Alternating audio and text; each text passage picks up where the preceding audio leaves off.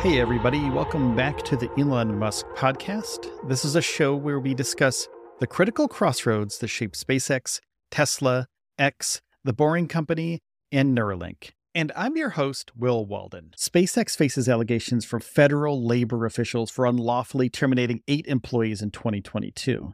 Now, these employees had distributed a letter critical of SpaceX's founder, Elon Musk, particularly over his handling of sexual harassment claims and his behavior on social media.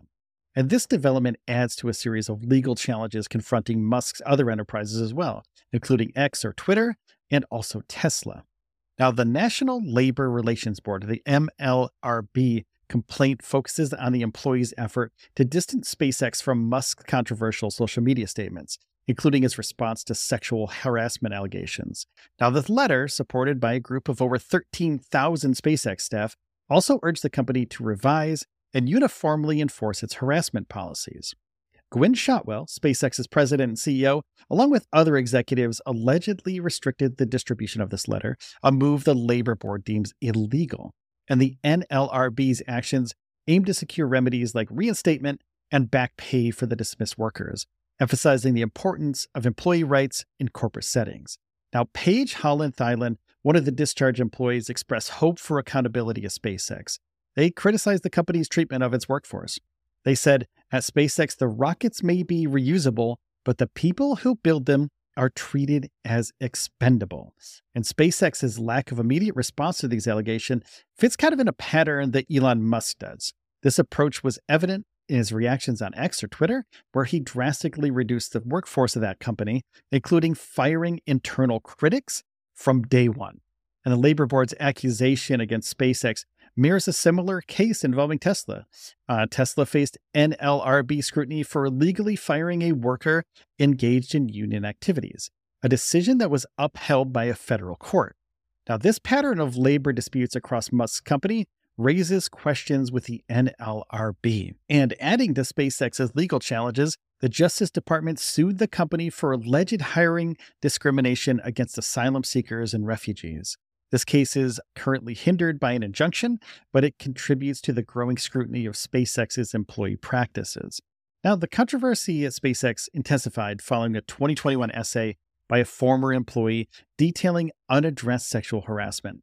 This incident, alongside a separate $250,000 harassment claim settlement involving Musk, which he denied and mocked on Twitter, has put a spotlight on the company's culture and the policies as of late. The critical letter from SpaceX employees emerged in this context, with Gwynne Shotwell initially appearing supportive of the initiative. However, the situation escalated when Shotwell reprimanded employees involved in the letter's distribution, leading to the firing of several staff members, including organizers Tom Moline and Holland Thielen.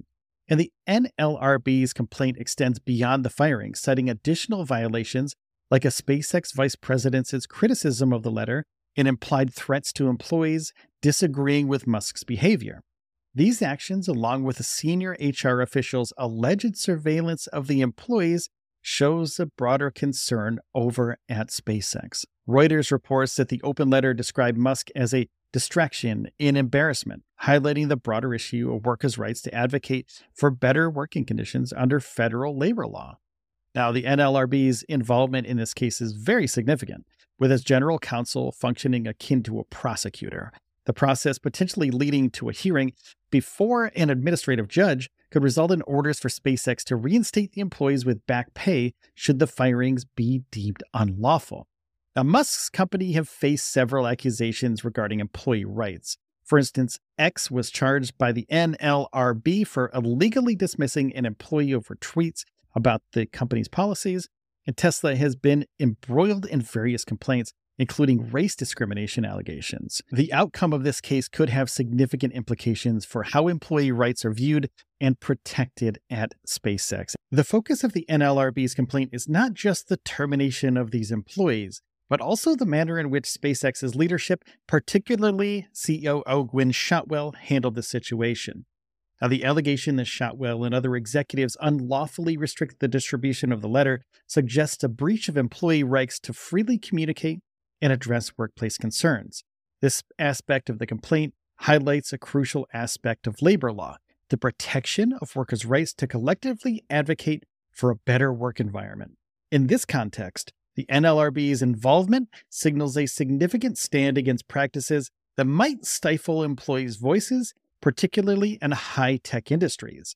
And the Labor Board's pursuit of remedies like reinstatement and back pay for dismissed SpaceX employees shows that they're committed to these employees. The Labor Board's pursuit of remedies like reinstatement and back pay for the dismissed SpaceX employees are essential in maintaining a balance between employer authority and employee rights, especially in industries known for demanding work environments. These laws, which are enshrined in the National Labor Relations Act, protect the rights of workers to engage in concerted activities for the purpose of collective bargaining or other mutual aid or protection. And by firing the employees by advocating a change in company policies and distancing from Musk's public conduct, SpaceX is accused of infringing on these protected activities. The NLRB's complaint highlights a key aspect of the labor law, though the right of employees to jointly address issues related to their work environment and employer conduct without fear of retribution or unjust dismissal. Hey, thank you so much for listening today. I really do appreciate your support. If you could take a second and hit the subscribe or the follow button on whatever podcast platform that you're listening on right now, I'd greatly appreciate it. It helps out the show tremendously, and you'll never miss an episode. And each episode is about 10 minutes or less to get you caught up quickly. And please, if you want to support the show even more, go to patreon.com slash stage zero. And please take care of yourselves and each other and I'll see you tomorrow.